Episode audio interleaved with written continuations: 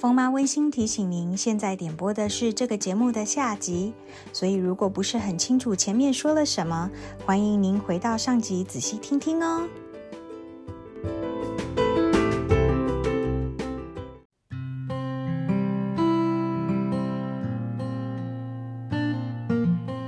嗯嗯，我懂，因为嗯，我们现在四十几岁了嘛，我就有一个感觉是，是你四十几，所以我没有说我们嘛。好，就是呢，老不休，我是老不休，对，四十几岁，然后从小，你有回顾，从小到大，对，我们从最基本的开始，小学、中学，嗯。啊，高中、大学、研究所。然后结婚，呃，为人母这样子养育孩子，嗯，那到这个年纪，嗯，我们突然开始在考虑的都不是我们自己本身的事情了，嗯，你开始从小我变大我了，大我，嗯，对，然后我觉得这就是有点像是人生一部分的意义吧，你要怎么样去，嗯，蜕变，嗯，跟升华。到去真正理解你在这个世界上的角色是什么？嗯，我 rephrase 一下哈，因为如果我们当我们说所谓的小我变大我的话哦，感觉上这个人很像是呃，譬如说我们说法师啊，或者是或者是修女啊，或者是牧师啊，好像听起来伟大，对，听起来好像是一个哇，真的是很了不起的一件事情。事实上，我会我会鼓励大家哦，就是还是拉回最。最原本的初心就是我们要爱我们自己。嗯，哎，其实我反而会觉得说，我们先回来第一步，先爱我们的自己。是，因为当我们自己呢不会受到，就是呃不会受到外面的影响，我们一直先把自己先顾好的时候，我们就说先如何先安顿你的心的时候，那我们第一个我们就做到了一个，就是我们不需要被人家担心的这样的一个的一个呃的一个阶段。嗯哼，那。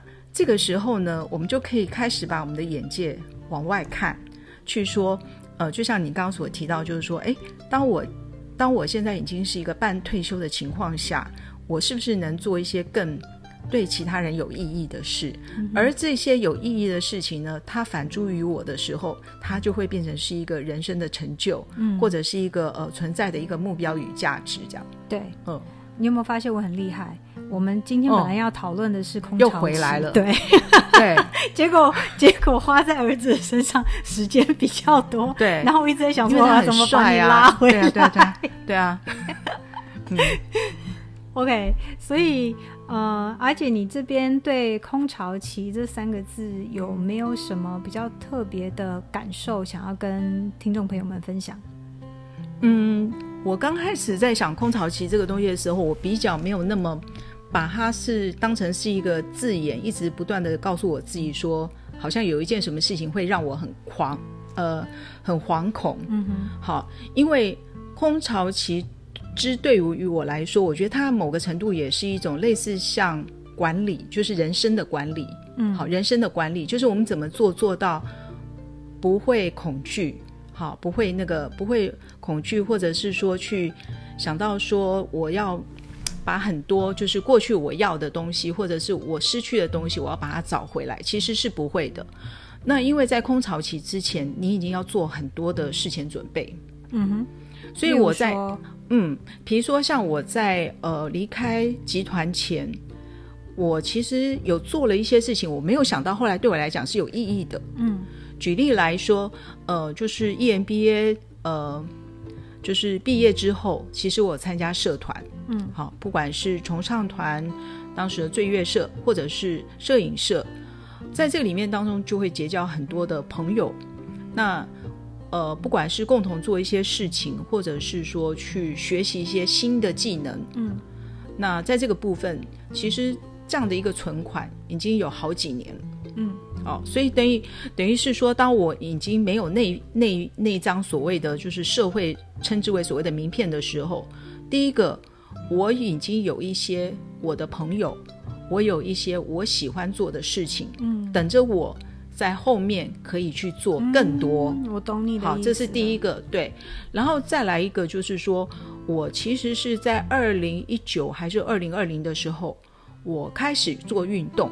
嗯，我以前是不爱运动的人，是可是呢，我发现运动对我来讲，第一个，它会让我非常的开心。嗯，然后虽然我不是很会运动，但是呢，因为我在学每个东西的当下，我觉得它可以让我忘却烦恼。嗯，然后呢，我也可以从我身体的一些指数看到我的进步。嗯嗯，那所以我觉得运动也是一个很重要的东西。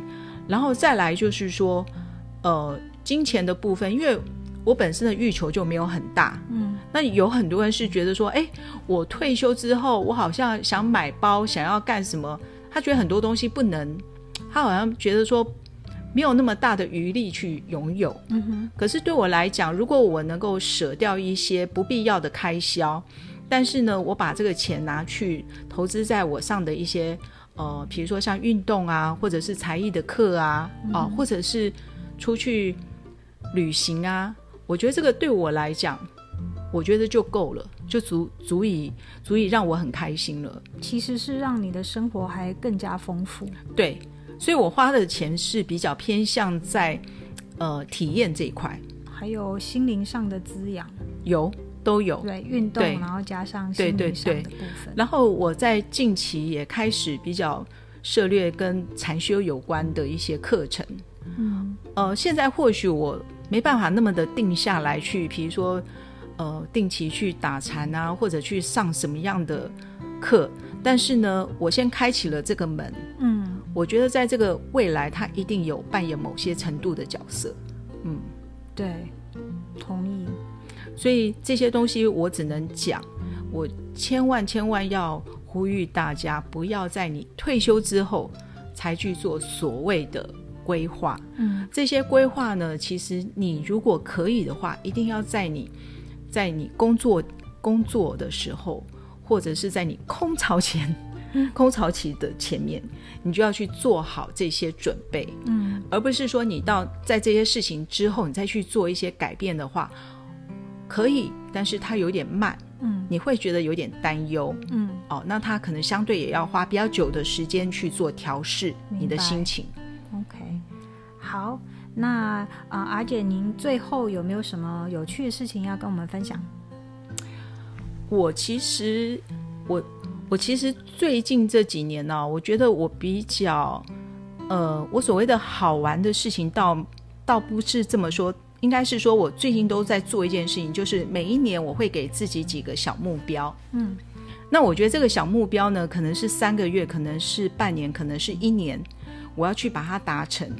哦，比如说像之前，呃，在重唱团很单纯，我们就是要完成一个演出。嗯，哦，那或者是呃要去马拉松，我在这之前我就要去做一些短期的训练。嗯哼，哦，那或者是像今年的九月，我们要去。呃，永永渡日月潭，你跟凤叔一起我们大概就差不多拉了将近快半年的时间，嗯，去做训练。好，那这个过程呢，其实往往它比结果还更重要。对，比如说像我在游泳的时候，呃，我我是一个过去大概只能游二十五五十公尺的人，可是我们在出发之前，我做的计划是我要完成。一千公尺的长泳，二十五十跟一千差太多了吧？哎，这很有趣吧？这是半年，我后来真的有做到。哇塞！好，我后来真的有做到。理由是哈，原因是我有找到一个很棒的学长，他不定期会陪着我们去练习。哦，好，所以他会不断的纠正我的一些泳姿，这是第一个。第二个就是在过程中。我觉得它是一个心魔的，一直不断的训练，因为你一直告诉你自己，我上次只游了五十公尺，我为什么这次可以完成一百？嗯，或者我这次完成了三百，为什么我有办法可以突破六百？嗯，其实你会发现，最后你自己才是真正自己的敌人。没错，所以等于透过这个当中，哎，它很像关心，哎，就是观观察、观想你自己的心理，然后呢？直到有一次，我还记得，就是在我们家那个楼下的游泳池，我在游游游游游，我就是每到三百六百，哎，我就是类似这样的一个想法，就一直出出来。后来到七百的时候，我就觉得说，我为什么不再撑一下？三百，嘿，对，我后来用倒数的，对，所以七百、八百、九百到一千的时候，哎，神奇的事情来了，我还活着。三十几分钟、四十分钟过后，我我记得我起身的时候，我完全没有疲惫的感觉。哇，你战胜了！哎，就是我好像战胜了这件事情。对，所以我后来发现，真的真的学习反而是这个过程，而不是呃，就是游的当天那种感受。嗯，有啊，因为我呃之前在也不算练嘛，但是就是。就是规，就是让自己就是多运动一点，所以就是在呃跑步嘛，然后一样啊，呃，首先呢，先放一出剧。这样就是可以分散我的注意力，对。然后等到你回过头来，呃，回过神的时候呢，你已经不知不觉，对，你已经跑了大概两公里，对。然后你就开始设一个目标，想说，嗯，我今天应该要完成，呃，例如说我至少跑四十分钟，或者是我我满啊这出这出剧看完，或者是我跑个整数四公里、五公里之类的。然后等到他就开始倒数了，快要达。标的时候，你又突然觉得说，那我干脆把这出剧看完好了，嗯，就超过你原本设定的目标。嗯，然后其实这样的成就还蛮爽的。没错，没错。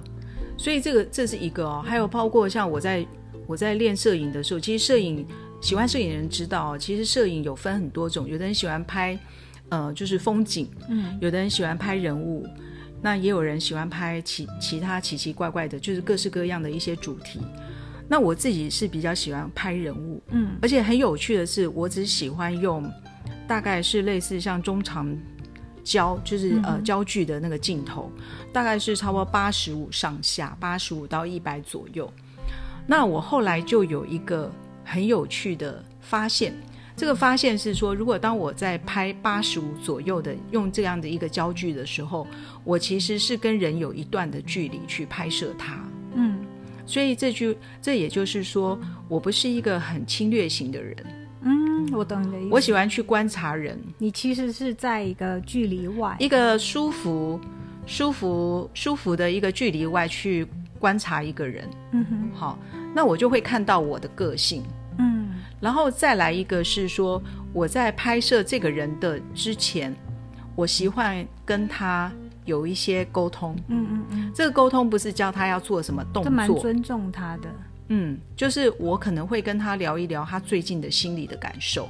哦，OK，所以这个这个在拍摄的过程中，我会想把类似的情境带进去，嗯哼，所以这样的一个，所以这样的一个呃，就是他的一个影像出来的东西，它可能不是一个最漂亮的。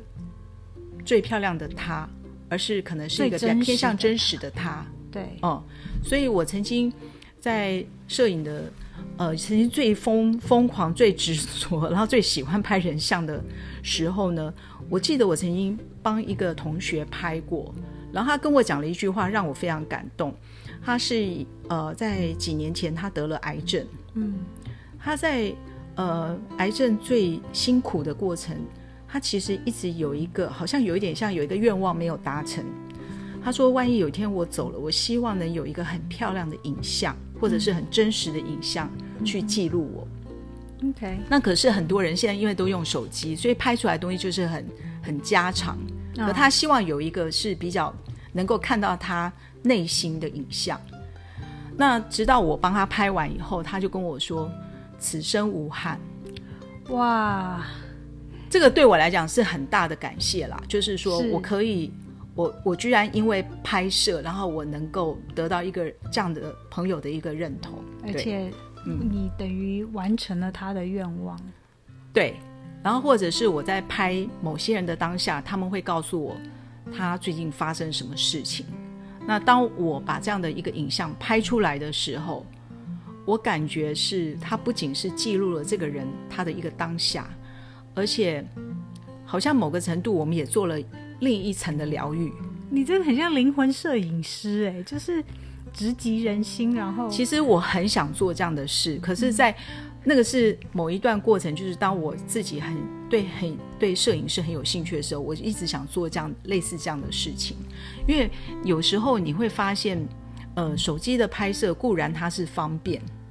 但是有时候可能大家滥用的太太频繁了，嗯，所以我们反而很少去，好像有点说说你去呃想的再深一点，嗯哼哼，在这个影像当中，我想为这个人说点什么，做点什么，嗯，哇哦，所以他这些东西呢，就是我刚刚讲，就是说在你空巢期之后，其实 因为你的心定了。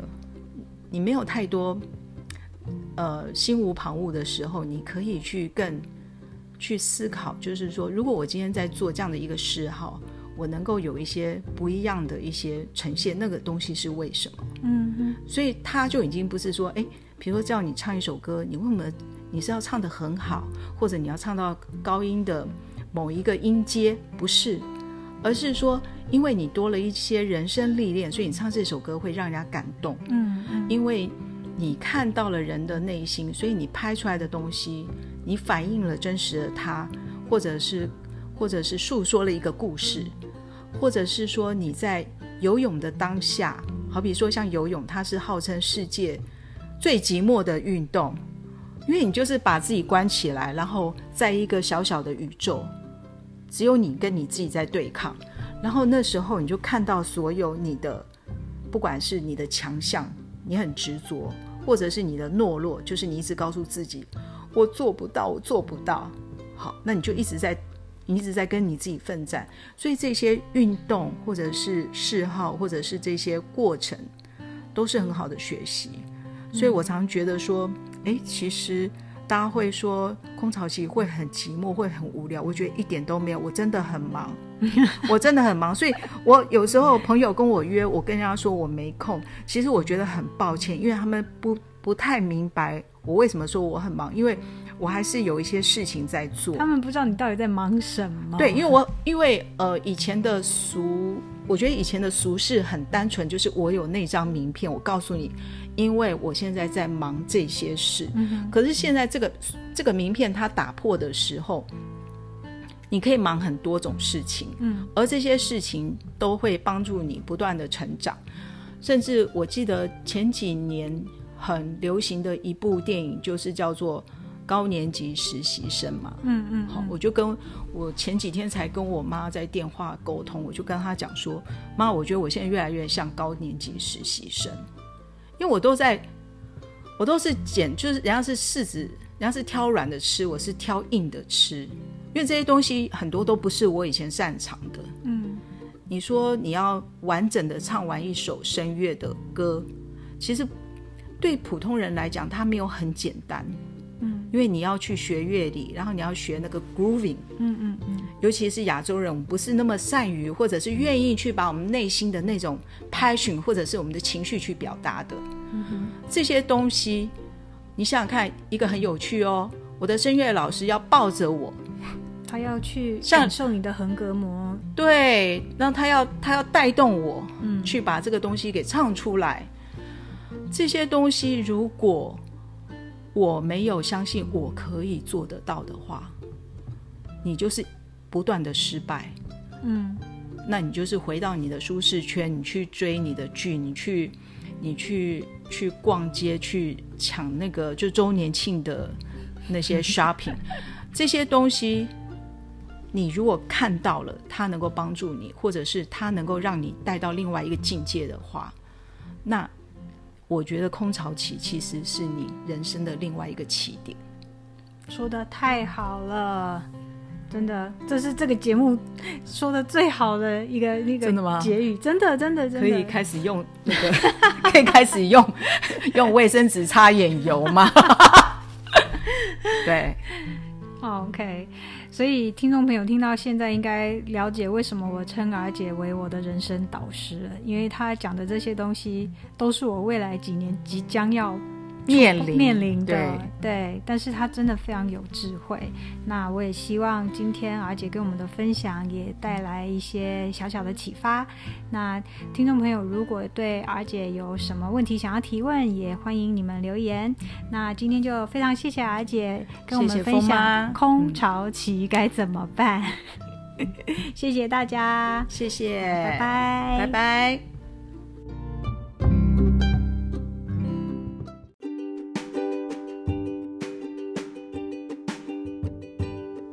还喜欢我的节目吗？